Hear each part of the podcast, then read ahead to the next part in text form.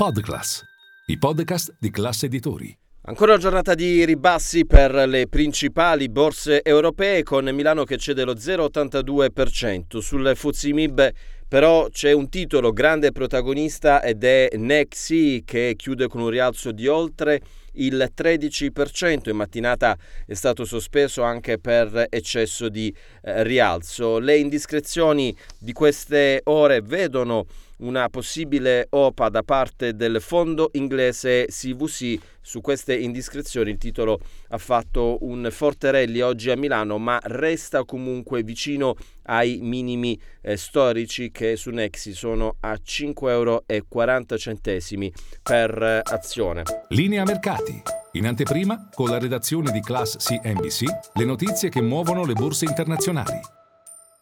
Bene, tra gli altri titoli Telecom continua un piccolo recupero dopo le forti vendite invece di lunedì scorso. Tra i titoli più venduti, attenzione a Mediobanca che cede eh, quasi il 4%, si avvicina la data dell'assemblea dei soci il 28 di ottobre, un'assemblea chiamata a rinnovare il consiglio di amministrazione e ci sarà sicuramente una caccia all'ultimo voto tra la lista del CDA uscente eh, dove l'amministratore delegato è il eh, CEO Alberto Nagel e quella di Delfin che è il principale azionista di Piazzetta Cuccia. Attenzione, oggi tra gli spunti principali di mercato c'è lo spread che torna ad allargarsi sopra i 205 punti base, il rendimento del BTP con scadenza di 10 anni adesso torna ad essere vicino al 5%. Tra le altre storie di giornata